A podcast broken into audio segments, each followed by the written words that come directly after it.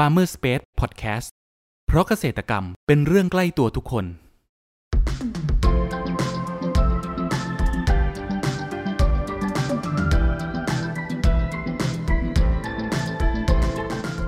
สวัสดีครับ ขอต้อนรับเข้าสู่รายการพันนานารายการที่จะทำให้คุณผู้ฟังได้สำรวจ และทำความรู้จักผลผลิตทางการเกษตรชนิดต่างๆ จากการสัมภาษณ์ผู้ผลิตไทยโดยตรง วันนี้อยู่กับผมนัทนัทพงศ์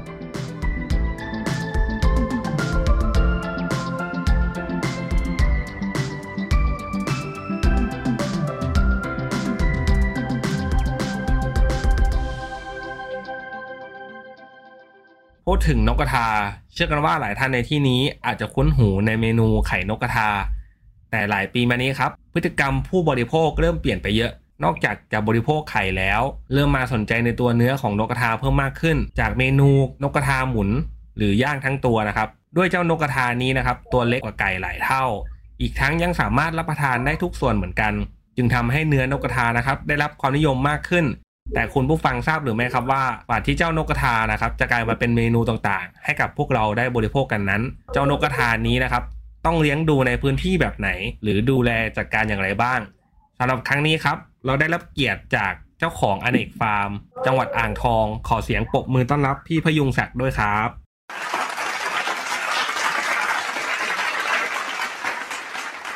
ครับพี่พยุงศักดิ์ครับก่อนอื่นครับ แนะนำตัวเพิ่มเติมให้กับคุณผู้ฟังรู้จักหน่อยครับ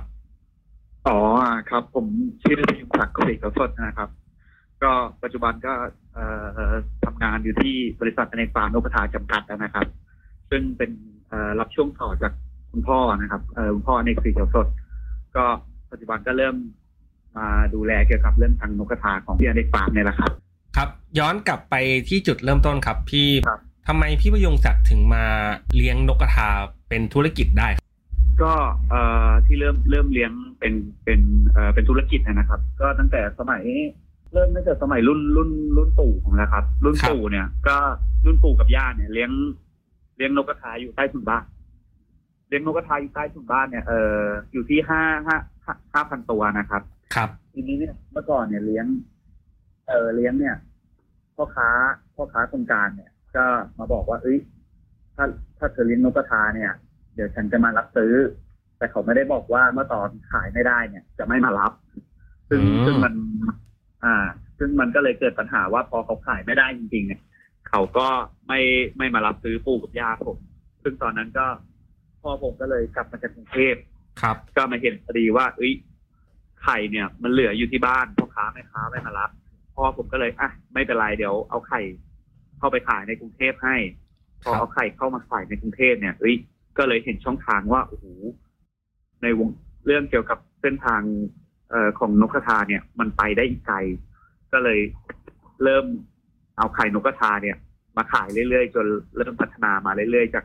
เลี้ยงเองก็ไปติดต่อกับชาวชาวบ้านนะครับ ครับชาวบ้านว่าให้ให้ให้เลี้ยงให้หน่อย แล้วก็รับซื้อไข่ไข่ของเขาเนี่ยไปขายในตลาดกรุงเทพ ก็เริ่มมีเครือข่ายเริ่มอะไรมากขึ้นนะครับ ก็เริ่มพัฒนามาเรื่อยๆ รับช่วงต่อมาเรื่อยๆ พอผมทำก็มาสู่จนรุ่นผมนะเอ่อปัจจุบันเนี้ยนะครับอ๋อครับผม แล้วนกกระทาเนี่ยครับ พี่พยุงศักดิ์ปัจจุบันนกกระทามีทั้งหมดกี่สายพันธุ์ครับ แล้วแต่ละสายพันธุ์มีความแตกต่างกันยังไงบ้างครับ สายพันธุ์เนี่ย นกกระทาเนี่ย ที่หลักๆ เนี่ยจะมีอยู่สองสายพันธุ์นะครับ ครับ สายพันธุ์สายพันธุ์แรกเนี่ยก็จะเป็นสายพันธุ์เอ่อสายพันธุ์ญี่ปุ่นนะครับ ซึ่งสายพันธุ์สายสายพันธุ์ญี่ปุ่นเนี่ย ข้อเด่นหลักๆของเขาเนี่ย ก็ก็จะเป็นการให้ไข่ ให้ไข่เนี่ย บวกกับการให้เนื้อด้วยครับ ซึ่งเหมาะกับประเทศเราครับ ซึ่งว่าประเทศเราเนี่ยเราเราต้องการนกกระทาไข่ มันสามารถให้ไข่ได้แล้วก็ให้เนื้อด้วย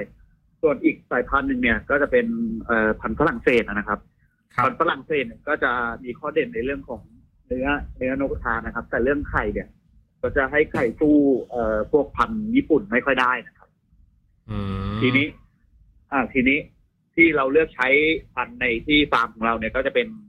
เอ่อสายพันธุ์ญี่ปุ่นนะครับ ครับ แล้วที่ฟาร์มออเนกฟาร์มเนี่ยครับ ไปหาสายพันธุ์ญี่ปุ่นมาจากที่ไหนครับพี่เอ่อของของของที่เราเนี่ยอย่างอย่างที่บอกว่าสายพันธุ์ญี่ปุ่นเนี่ย มันเข้าไทยมาตั้งนานแล้วครับ มันเข้าไทยมานมนานตั้งแต่ในสมัย สงครามโลกครั้งที่สองมั้งครับ ถ้าถ้าจำไม่ผิดอะนะครับ ครับ ซึ่งทีนี้เนี่ย มันก็จะมีสายพันธุ์นกกระทาอย่างเงี้ยอยู่อยู่ในประเทศประเทศเราอยู่แล้วครับ แต่อยู่ที่ว่า เอ้ย ที่ผมเลือกมาเนี่ย ผมก็เอาเป็นพวกพันธุ์ตัวผู้เนี่ย เป็นของพันธุ์นกกระทาญี่ปุ่นนี่แหละ ซึ่งเป็นที่อยู่ในไทยนี่แหละ ส่วนตัวเมียเนี่ย ก็ไปเอาจากที่อื่นมาจากประเทศเพื่อนบ้านอะไรแบบนี้นะครับ เอามาผสมกันเพื่อว่าไม่ให้เลือดมันชิดกันนะครับ อ๋อ ครับผม แล้วพ อมาพูดถึงสายพันธุ์ต่อไปเรามาพูดถึงครับเรื่องการคัดเลือก พ่อพันธุ์แม่พันธุ์นะครับ ที่อเนกครัฟาบร์มผมมีการคัดเลือกพ่อพันธุ์แม่พันธุ์อย่างไรบ้างครับ ก็เอ่อการการคัดเลือกพ่อพันธุ์แม่พันธุ์ของที่ผมอะนะครับหนึ่งเลยคือก่อนที่เราจะเอามาคัดเลือกพ่อพันธุ์แม่พันธุ์เนี่ยเราต้อง เราต้องดูดูก่อนว่าเฮ้ยทั้งตัวผู้ตัวเมียเนี่ยไม่ไม่ไม่ควรไม่ควรเป็นไข่เชื้อที่มาจากที่เดียวกันนะครับ ครับ ควรจะแยกควรจะแยกก่อนว่า ตัวตัวเมียเนี่ย อยู่ที่นี่เป็นของคุณส่วนตัวผู้เนี่ยคุณอาจจะไปเอาที่อื่นมาที่ไกลๆซึ่งที่เราต้องไปเอาจากที่ไกลๆเนี่ยเราป้องกันเรื่องปัญหาเรื่องเลือดเลือดชิดกันยกครับตัวอย่างให้คล้ายเหมือนกับว่าพี่น้องเราได้กันเองอย่างเงี้ยครับลูกออกมาก็จะไม่แข็งแรงเราก็ต้องแยกออกมาครับผมครับส่วนวิธีในการคัดเลือกเอ้ยจะเอาตัวไหนมาทำพ่อพันธุ์แม่พันธุ์เนี่ยเราต้องมองสังเกตตั้งแต่ ตอนเราเลี้ยงเขาอยู่ตั้งแต่กับพื้นนะครับ เราต้องดูว่าเฮ้ยนกตัวไหนเนี่ย มันดูปาดเปรียวดูแข็งแรง ดูมันมันไม่อยู่นิ่งๆ ดูมันซึมๆอย่างเงี้ยเราเราจะไม่เอาเราจะเลือกเฉพาะตัวที่ มันวิ่งเปรียวๆอย่างนี้ตัวเปรียวๆดูมันคึกๆอะไรแบบนี้นะครับถึงจะเลือกเลือกเอามาทำพันธุ์อ๋อครับครับ แล้วในตอนเริ่มแรกที่พี่พยุงศักดิ์ในการเลี้ยงนกกระทาใหม่ๆครับ พี่พยุงศักดิ์มีความกังวลหรือว่า วิตกเรื่องอะไรบ้างครับ ก็เอออย่างอย่างอย่างที่บอกนะครับว่าในการเลี้ยงเลี้ยงเลี้ยงนกกระทาเนี่ย คือเราเราเรื่องการเลี้ยงเนี่ย ผมผมสำหรับผมอะนะครับ ผมมองว่ามันมันไม่ใช่เรื่องน่าวิตกกังวลอะไรอยู่แล้วครัส่วบนที่เรื่องควรเราควรจะคิดว่า เอ้ยวิตกกังวลเนี่ยควรจะเป็นเรื่องของตลาดอะนะครับ ตลาดเนี่ยที่ผมมองว่าเอ้ย มันจะมีเป็นช่วงครับว่าเอ้ยช่วงนี้เนี่ยเป็นช่วงขายดี ช่วงขายไม่ดีช่วงเทศกาลช่วงไม่ใช่เทศกาลช่วงโรงเรียนปิดเทอมอะไรแบบเนี้ยนะครับ ครับ คือเราจะมาเรามาจะมาคิดคิดหนักคิดเยอะกันช่วงตอนนี้มากกว่า เรื่องการเลี้ยงเนี่ยไม่ไม่มีปัญหาแล้วครับ เพราะว่าสมมุติว่าเอ้ยช่วงนี้เนี่ย มันขายไม่ดีมันอะไรเนี่ยมันสามารถกดได้มันอะไรได้อยู่แล้ว แต่เรื่องของตลาดเนี่ยมันมันมีปัจจัยหลาย ๆ อย่างเยอะครับอืผมเลยมองของของตลาดมากกว่า เรื่องการเลี้ยงไม่มีปัญหาครับ ครับผมครับ แล้วพอมาพูดถึงพ่อพันธุ์แม่พันธุ์เชื่อว่า พ่อพันธุ์กับแม่พันธุ์เนยครับ ต้องอายุประมาณเท่าไหร่ครับ ถึงเริ่มปฏิสนธิการเริ่มผสมพันธุ์กันได้เพื่อให้ออกมาเป็นฟักตัวเป็นลูกเนี่ยครับ พี่อืมครับ คือคือคือคือจะเป็นอย่างนี้ครับ คืออันดับแรกเนี่ย ถ้าถ้าเป็นที่ผมนะครับ ที่ผมทำทำทำเชื้อกันเนี่ย ผมจะเอาตัวเมียเนี่ยที่อายุสามสิบวันมาแล้วนะครับครับอายุสามสิบวันเนี่ย มาขึ้นกรงก่อน ก็มาขึ้นกรงก่อนโดยที่ยังไม่มีตัวผู้นะครับ ครับ เราก็เลี้ยงเลี้ยงไปเรื่อยๆเลี้ยงไปจนเขาอายุได้ประมาณเดือนประมาณเดือนครึ่งนะครับ เดือนครึ่งหรือสองเดือนก็ได้นะครับ อยู่ในประมาณเนี้ยนะครับ นับตั้งแต่วันขึ้นกรงวันแรกอะนะครับอืมเลี้ยงคไปรับผเดือมนเดือน ให้เปอร์เซ็นต์ไข่มันอยู่ที่ประมาณสักเจ็ดสิบกว่าเปอร์เซ็นต์ค่อนไปทางแปดสิบเปอร์เซ็นต์นะครับ เราถึงเอาตัวผู้เนี่ย เข้ามาเลี้ยงโคนเลี้ยงผสม ตัวผู้เนี่ย ก็จะเป็นตัวผู้ที่อายุประมาณ สี่สิบถึงสี่สิบห้าวันประมาณเนี้ยนะครับเอามาผสมครับ ซึ่งก็เทียบตามอายุแล้วเนี่ยตัวผู้เนี่ยจะเด็กกว่า อืมครับส่วนเอ่ออัตราอัตราการผสมเนี่ยนะครับ ของที่ที่เหมาะสมเนี่ยก็อยู่จะอยู่ที่สามต่อหนึ่งนะครับ ก็คือตัวเมียสามตัว ตัวผู้หนึ่งตัวประมาณนี้ครับอ๋อ ก็คือใช้ตัวเมียสามตัวต่อตัวผู้หนึ่งตัวครับในการผสมแต่ละครั้งใช่นะครับพี่ใช่ถูกต้องครับ ซึ่งซึ่งถ้ามองในแง่ของผู้ชายคือใคร ๆ ก็ต้องอิจฉานกกระทาตัวผู้นะครับ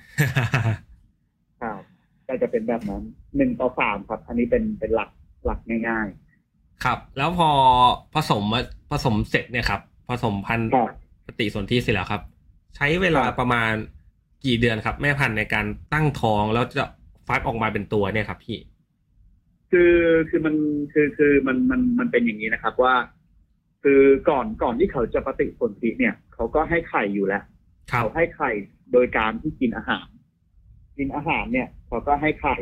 แต่พอเราเอาตัวผู้มาผสมเนี่ย ซึ่งเป็นการใช้สเปิร์มของตัวผู้นะครับ ครับ มาผสมรังไข่ของตัวเนี้ยซึ่งไข่ที่เขาออกมาเนี่ย ก็จะมีเชื้ออยู่ผสม ซึ่งระยะเวลาที่เชื้อจะฟักได้เนี่ยก็จะอยู่ที่ประมาณประมาณเจ็ดถึงสิบวันนะครับ ก็จะเริ่มมีเชื้อแล้ว ไม่ไม่ไม่ไม่ถึงเดือนครับ ซึ่งเราจะมองว่าเอ้ย เราจะดูได้ยังไงว่ามันมีเชื้อช่วงประมาณเจ็ดวันเนี่ย ถึงสิบวันเนี่ย เราเราเริ่มเดินตอกไข่ดูก็ได้ครับ ตอกไข่ไฟมือเนี่ย เราจะเห็นวงกลมสีขาวๆนะครับ อยู่ที่กลางวงอันนั้นน่ะคือว่ามันมีเชื้อแล้วมันเป็นจุดนิวเคลียสนะครับ ครับ อ่าครับ อันนั้นก็จะเป็นการการดูได้ว่า เอ้ย มันสามารถมีเชื้อและเอาไปฟักต่อได้ประมาณเนี้ยนะครับอ๋อแล้วพอมีเชื้อเอาไปฟักต่อนะครับ ที่อเนกฟาร์มครับ ต้องเอาไข่เนี่ยครับ ไปฟักเชื้อต่อที่ไหนต่อครับพี่ต้องเป็นตู้เพาะเชื้อไหมครับอ๋อคือคือจะคือจะเป็นเป็นอย่างนี้ครับ ต้องต้องถามความก่อนว่าของที่ฟาร์มเราเนี่ย เราเราจะมีเป็นเป็นกลุ่มอะนะครับ เป็นกลุ่ม ซึ่งเป็นเราเรียกว่าเป็นเครือข่ายเราอะนะครับ ครับ เครือข่ายของที่ผมคือที่ผมเนี่ย ในฟาร์มผมเนี่ย ปัจจุบันเนี่ยผมเลี้ยงแต่นกไข่ผมไม่ได้ฟักเอง ซึ่งอ๋อไข่ที่ที่ฟักพวกเนี้ย ผมจะกระจายให้กับลูกฟาร์มก็คือชาวบ้านที่อยู่ รอบๆภายในจังหวัดนะครับครับใช่ใช่ซึ่งเป็นการที่เราทำก็ซึ่งเป็นการแบ่งอาชีพแบ่งรายได้ด้วยนะครับ ซึ่งเป็นการแบ่งแบ่งกันกินนะครับเป็นแบ่งกันมีรายได้ ซึ่งให้พวกชาวบ้านเนี่ยเขามีรายได้ด้วยเขาก็จะมารับไข่เชื้อที่ผมเนี่ย ไปฟักต่อ ซึ่งตู้เชื้อที่เขาเอาไปฟักเนี่ยตู้เอ้ยตู้ฟักไข่ที่เขาเอาเอาไปฟักเนี่ยก็จะมีการฆ่าเชื้อก่อนเลยครับ ก่อนที่จะเอาไข่เชื้อไปฟัก อืมแล้วต้องอยู่ในตู้ฟักเนี่ยครับ ต้อง มีอุณหภูมิเท่าไหร่หรือว่าต้องอยู่ในตู้ฟักประมาณกี่วันถึงจะฟักเป็นตัวครับพี่ เป็นเป็นอย่างนี้ครับ เอา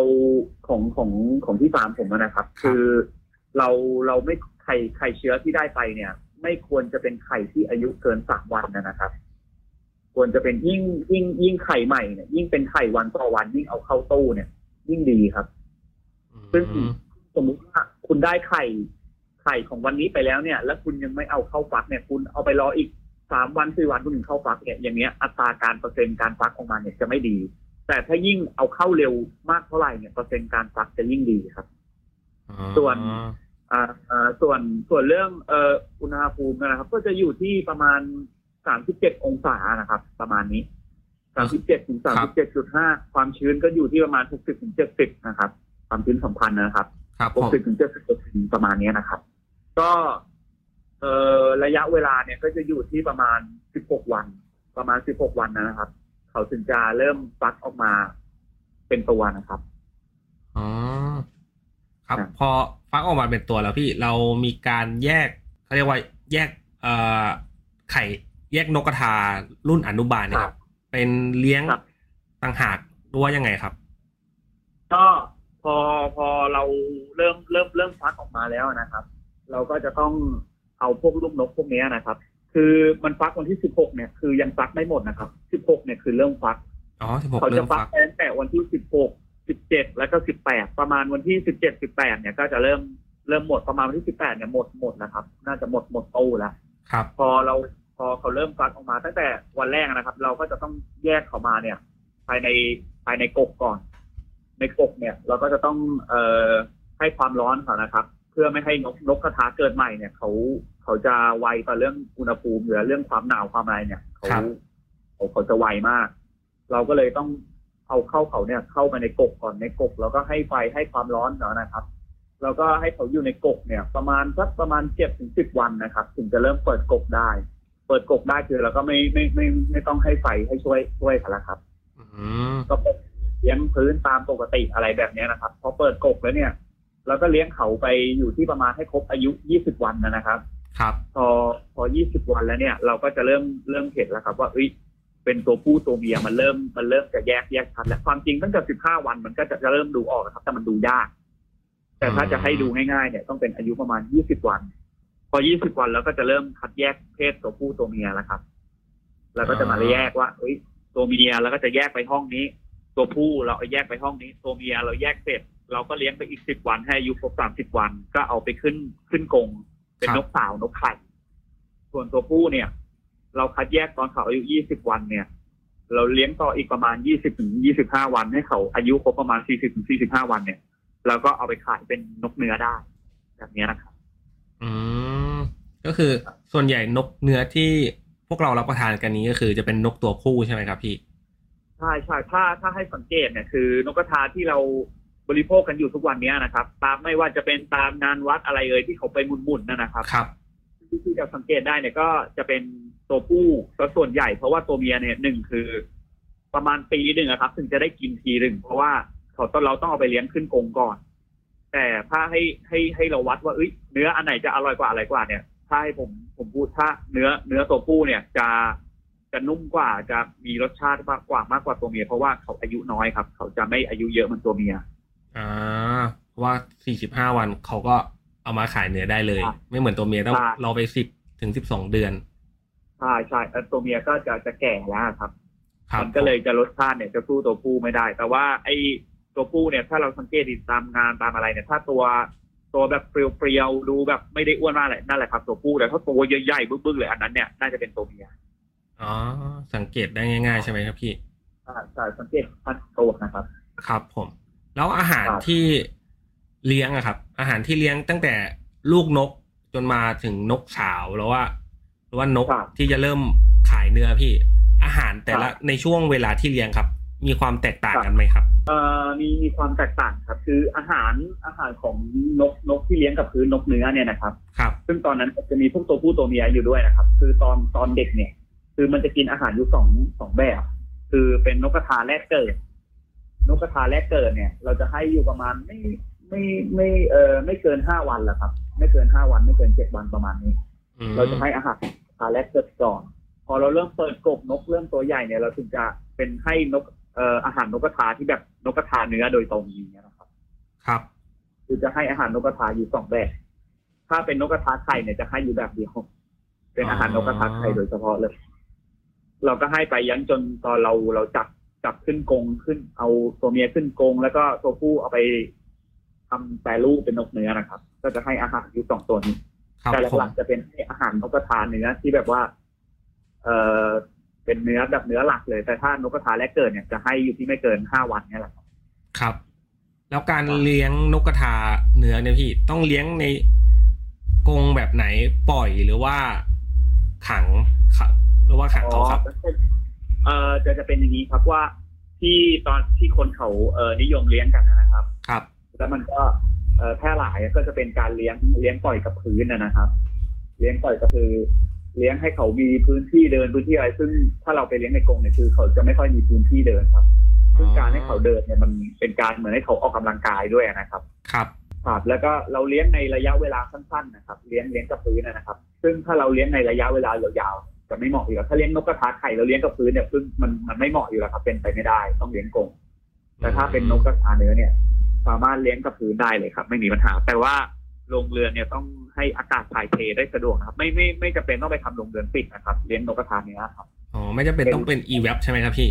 ใช่ใช่คือยังมันยังไม่ยังไม่จำเป็นครับ เพราะว่าเราเขาเราเลี้ยงเขาเนี่ย ใช้เวลาแค่ประมาณเดือนนิดๆเองครับ ก็ตัดเขาแล้ว อ๋อครับ แล้วมันมันไม่ปัจจัยเยอะเหมือนนกกระทาไข่ครับ แล้วนกกระทาเนื้อเนี่ยครับ มีครับโอกาสที่เกิดโรคบ้างไหมครับ แล้วมีการจัดการยังไงบ้างครับ มีครับมีโอกาสโอกาสเกิดโรคมีเหมือนกันเหมือนกับคล้ายๆนกกระทาไข่ครับ คือขึ้นอยู่กับการจัดการของฟาร์มด้วยนะครับหนึ่งคือการคือเราต้องมีการให้วัคซีนอยู่แล้วหนึ่งเราให้วัคซีนพวกไข้หวัดนกพวก นิวคาสเซิลพวกหลอดลมกับอีกอย่างหนึ่งคือพวกที่เขาหรือมูลเขาในโรงอะนะครับ ครับ ถ้าเป็นไปได้เนี่ย ควรจะเอาออกทุกวัน แต่ถ้าเอาออกทุกวันไม่ได้นี่เวลาควรจะเป็นวันเว้นวันนะครับ ให้เอาออก ซึ่งถ้าเราไปสามวันสี่วันเอาออกทีเนี่ย มันมันสามารถเป็นแหล่งสะสมของเชื้อโรคได้ครับ พวกอุปกรณ์ภาชนะ พวกกระติกน้ำเอ่ยพวกถาดอาหารเอ่ยอะไรเงี้ย เราก็ พวกกระติกน้ำเนี่ยควรจะล้างทุกวัน พวกถาดอาหารเนี่ยก็ควรจะเคลียร์เคลียร์อาหารทุกวันนะครับ ประมาณนี้ควรจะรักษาความสะอาดให้ดีอะครับ แล้วก็ไม่ควรให้สัตว์ข้างนอกเนี่ยไปป้วนเปี้ยน หรือว่าให้คนจากภายนอกเนี่ยเข้ามา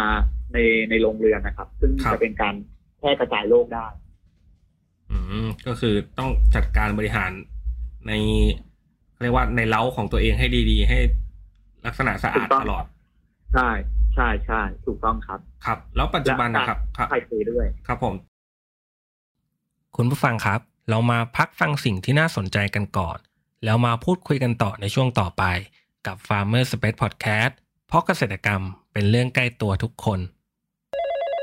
สวัสดีค่ะหัวหน้า มีออเดอร์จากลูกค้ารายใหญ่สั่งของมาอ่าลูกค้าอยากได้สตรอเบอรี่ 50 ตัน GAP ยังไงรบกวนคุณจัดการออเดอร์นี้ให้ผมด้วยนะ ได้เลยค่ะ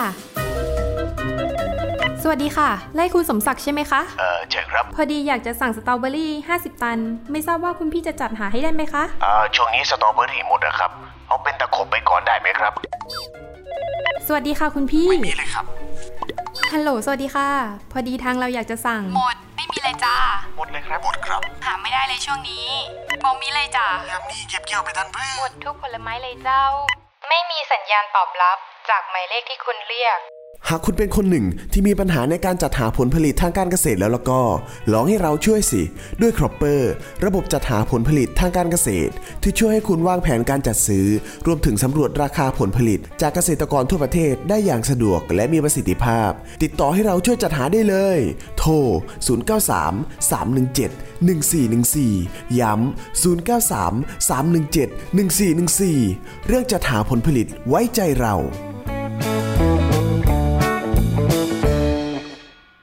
อต้อนรับคุณผู้ฟังเข้าสู่ Farmer Space Podcast ในช่วงครึ่งหลังนี้นะครับ ที่อเนกฟาร์มครับ มีราคาขายเจ้านกกระทาเนื้อเนี่ยครับยังไงบ้างครับ ราคาขายมีช่องทางการขายทางไหนบ้างครับพี่เอ่อเอ่อปัจจุบันนะครับของที่เราเนี่ย ที่ที่ขายนะครับ เราก็จะขายอยู่ที่เอ่อหน้าฟาร์มนะครับ ซึ่งจะมีพ่อค้าคนกลางเนี่ย มารับมาเป็นออเดอร์เราอยู่แล้ว ครับซึ่งมาบางทีก็มาเอาเป็นตันๆนะครับ ซึ่งราคาเนี่ยก็จะอยู่ที่ เราจะก็จะขายอยู่ที่ประมาณเจ็ดสิบถึงแปดสิบเนี่ยครับ ต่อกิโลนะครับ ต่อกิโลใช่อ๋อกิโลกิโลละประมาณเจ็ดสิบถึงแปดสิบบาทประมาณเนี้ยนะครับ ก็คือมีพ่อค้าคนกลางมารับถึงที่หน้าฟาร์มเลยใช่ไหมครับใช่มีมีพ่อค้าคนกลางมารับถึงที่หน้าฟาร์มตลอดเลย คือบางทีก็ช่วงไหนขายดีเทศกาลก็แทบแทบมาแย่งกันเลยนะครับ ครับผมต่อมาต่อคิวกันเลย ครับ แล้วมีครับการขายออนไลน์บ้างไหมครับพี่ เอ่อการการขายออนไลน์นะครับ คือตอนนี้เราเราเรายังเรายังไม่ได้ เอ่อทำช่องทางการขายออนไลน์นะครับ เพราะว่าหนึ่งถ้าเราขายออนไลน์ตอนนี้นะครับ มันซึ่งมันมันมันเป็นของสดนะครับ แล้วมันต้องแช่อยู่ในความเย็นตลอดเวลาครับ ซึ่งเราเลยยังยังยังไม่ยังไม่มั่นใจว่า เอ้ยถ้าไปออนไลน์แล้วเนี่ยเรา มันมันอาจจะมีผลกระทบได้หนึ่งคือสินค้ามันอาจจะเสียหายได้นะครับ ซึ่งมันต้องอืมแช่เย็นแช่เย็นตลอดเวลา แต่ถ้าสนใจสั่งซื้อเนี่ยก็สามารถติดต่อสอบถามแล้วก็เออมารับหน้าฟาร์มได้หรือว่าถ้าเป็นที่ตรงตลาดไหนอะไรถ้าทางรถผมวิ่งไปเนี่ยผมก็สามารถเอาไปให้ได้ครับถ้ามันผ่านนะครับ ครับผม แล้วครับพี่ประยงศักดิ์คิดว่าในอนาคตของตลาดนกเนื้อเนี่ยครับ จะเป็นอย่างไรบ้างครับ โอ้ตลาดนกเนื้อเนี่ย ผมผมมองว่าไปไปไปได้ครับไปได้เหมือนคล้ายๆกับนกกระทาไข่อะนะครับ ก็คือไปได้อยู่แล้วครับหนึ่งเพราะว่าอย่างที่ผมบอกก็คือ ธุรกิจเกี่ยวกับอาหารเนี่ย มันสามารถไปได้อยู่แล้ว และณปัจจุบันเนี่ย ตอนนี้เนี่ย ทุกคนก็เริ่มจะให้ความสนใจ เริ่มจะรู้จักนกกระทากันมากขึ้นกว่าในสมัยก่อนนะครับ ครับ ซึ่งซึ่งในสมัยก่อนเนี่ยเขาจะไม่ค่อยรู้จักเลยเฮ้ยนกกระทาคืออะไรนะฉันไม่เคยเห็นเลย ในตอนนี้คนก็เริ่มมาสนใจนกกระทากันเยอะ คนจะสังเกตได้ว่าคนเริ่มเลี้ยงนกกระทาเนี่ยกันมากขึ้นสินค้าในตลาดเนี่ยเริ่มเห็นไข่นกกระทากันมากขึ้นตัวนกกระทากันมากขึ้นครับและเนื้อของในอายเนี่ยมันก็มีเอ่อเอกลักษณ์เฉพาะตัวไม่เหมือนพวกเป็ดพวกไก่มันก็จะมีเอกลักษณ์แตกต่างกันนะครับ ซึ่งก็มองว่าน่าจะเป็นเอ่อธุรกิจเป็นแนวทางที่สามารถไปต่อได้อีกไกลครับ ครับผม ถ้ามี คนที่สนใจอยากจะลองเลี้ยงบ้างคครัรับบสำหรับนกกระทาเนี่ยครับครับพี่พยุงศักดิ์จะแนะนำสำหรับมือใหม่อย่างไงบ้างครับ ก็เอออย่างนี้ครับว่าก่อนก่อนที่เราจะเลี้ยงเราจะศึกษาอะไรนะครับ ก่อนที่เราจะเลี้ยงเนี่ย เราเราควรจะศึกษาศึกษาให้ถี่ถ้วนก่อนนะครับ ลองดูว่าเฮ้ยเลี้ยงแล้วเนี่ย เราจะมีตลาดแบบไหนก่อนที่จะเลี้ยงเนี่ยผมแนะนำก่อนนะครับ ว่าให้เราหาตลาดก่อนครับซึ่ง ไอ้ข้อนี้เป็นจุดสำคัญครับ ซึ่งเราส่วนมากเนี่ย เราจะไปคิดถึงเรื่องการเลี้ยงก่อน เราไม่เคยคิดถึงเรื่องตลาดกันก่อนเลย ซึ่งตามหลังจริงที่พ่อผมเคยสอนเนี่ย เราต้องมองเรื่องการตลาดเนี่ยให้นำหน้าการผลิตนะครับไม่ใช่ครับให้เรื่องการเนี่ยนำหน้าการตลาด ซึ่งก่อนที่เราจะเลี้ยงเนี่ย ลองหาตลาดดูก่อนเลยว่าเฮ้ยถ้าฉันเลี้ยงมาแล้วเนี่ย ผลผลิตที่ได้ออกมาเนี่ยฉันจะไปขายที่ไหนขายให้ใครแล้วราคาเท่าไหร่ มันจะคุ้มหรือเปล่าอันนี้เราต้อง แนะนำผมผมต้องแนะนำในเรื่องของตรงนี้ต้องศึกษาให้ดีครับ ก่อนที่เราจะจะเลี้ยงนะครับ ก็ต้องดูเรื่องของตลาดให้ดีก่อนครับ แล้วก็ถ้าเอ้ยถ้ามันโอเคแล้วอะไรเนี่ยก็ลงมือได้เลยเต็มที่เลย ครับผมอย่างครับในอนาคตของอเนกฟาร์มเนี่ยครับ จะขยายธุรกิจไปในทางทิศทางไหนบ้างครับพี่ ก็เอ่อในในในอนาคตนะครับ ก็ถ้าเป็นเรื่องของถ้าเป็นเรื่องของนกกระทาไข่เนี่ยเราก็มีจะมีสินค้า โปรดักต์ใหม่ๆเนี่ยมาอยู่แล้ว เช่นพวก ถ้าเป็นนกกระทาไข่ก็จะเป็นพวกไข่เนี่ยบรรจุในซองดีทอดเท้าอะนะครับ ครับ ซึ่งให้อยู่ได้เป็นประมาณปีถึงสองปี แล้วก็ไม่ต้องแช่ตู้เย็นสามารถเปิดพร้อมทานได้เลยกับอีกอย่างหนึ่งคือเป็นไข่นกกระทาที่แบบว่าบรรจุในถุงที่เอ่อถุงเล็กนะครับซองเล็กมีอยู่ประมาณห้าฟองครับ ทีนี้คุณจะไปไหน เดินทางไปไหนมาไหนเนี่ยก็สามารถพกพาได้สะดวก อยู่ตอนไหนก็เปิดกินกินกับมาม่ากินกับอะไรกินกับข้าวอะไรก็ได้หมด ส่วนเอ่อเอ่อที่เป็นนกกระทาเนื้อนะครับ เราก็มีมีโปรเจกต์กันอยู่เหมือนกันครับว่า นกกระทาเนื้อเนี่ยเราจะเอามาแปรรูปอะนะครับแปรรูปเนี่ย เอามาใส่ใส่กระป๋องก็คือว่าเราจะทำเป็นแบบผัดเผ็ดนกกระทานะครับ คือสับให้ละเอียดเลยนะครับ แล้วก็บรรจุกระป๋องอืสามารถเปิดพร้อมทานได้เลย แล้วก็จะทำเป็นพวกเอ่อพวกนกกระทาตุ๋นยาจีนในกระป๋องเป็นตัวเลยนะครับทั้งตัวเลย พวกแกงมัสมั่นนกกระทาในกระป๋องอะไรแบบเนี้ยครับ ก็มีแผนว่าจะทำกันอยู่ภายในอนาคตครับอ๋อครับผม สุดท้ายเนี่ยครับ อยากให้พี่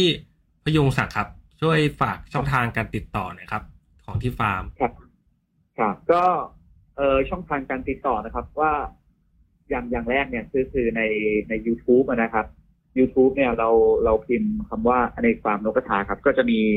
คลิปรายการที่เคยมาถ่ายทำนะครับ อันนี้เราลองไปศึกษาดูก่อนได้ว่าเฮ้ยประวัติความเป็นมาที่ผมเนี่ย เป็นยังไงผมขายสินค้าให้ที่ไหนบ้างอะไรบ้างเนี่ยลองศึกษาจากตรงนี้ก่อนครับกับอีกช่องทางคือในช่องทางของ Facebook นะครับ ก็คือพิมพ์คำภาษาไทยไปเลยครับว่าอเนกฟาร์มนกกระทา ก็จะขึ้นหน้าแฟนเพจของเราก็สามารถไปเอ่อติดต่อสอบถามในแฟนเพจเราได้ กับอีกช่องทางหนึ่งก็คือ อันนี้เป็นเบอร์โทรศัพท์ของผมนะครับ ครับ ส่วนตัวก็จะจะเป็นเบอร์0 9 2 2 7 9 4 6 0 5ครับ ก็โทรมาปรึกษาได้ครับว่าเฮ้ยจะเลี้ยงนกกระทาเนี่ยต้องทำอะไรยังไง ผมก็เอ่อยินดีครับแบ่งปันความรู้ แบ่งปันสิ่งสิ่งที่รู้นะครับ ที่พอรู้เนี่ย ให้กับทุกคนที่กำลังเริ่มอยู่แล้วครับ ครับผม ครับ คุณผู้ฟัง วันนี้เราก็ได้รับความรู้และเทคนิคต่างๆนะครับ เกี่ยวกับการเลี้ยงนกกระทาเนื้อ ตั้งแต่การคัดเลือกพ่อพันธุ์แม่พันธุ์ การดูแลระหว่างฟักนะครับ การอนุบาลลูกนกจนกระทั่งตัวเต็มวัยนะครับสำหรับขายเนื้อให้กับผู้บริโภคนะครับ ก็หวังว่านะครับ EP นี้จะเป็นประโยชน์ให้กับคุณผู้ฟังไม่มากก็น้อยนะครับสำหรับครั้งนี้ครับขอขอบคุณพี่พยุงศักดิ์จากอเนกฟาร์ม จังหวัดอ่างทองมากนะครับ ขอบคุณครับ ครับ ครับ ครับ สวัสดีครับ คุณผู้ฟังคนไหนสนใจ หรืออยากสอบถามรายละเอียดเพิ่มเติม สามารถแสดงความคิดเห็นผ่านช่องทางที่คุณผู้ฟังกำลังรับชมอยู่ได้เลยนะครับ หรือหากใครสนใจหาซื้อผลผลิตทางการเกษตร จากฟาร์มเกษตรกร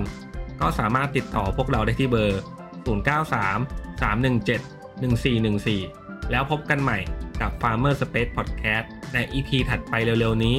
เพราะเกษตรกรรมเป็นเรื่องใกล้ตัวทุกคน สวัสดีครับ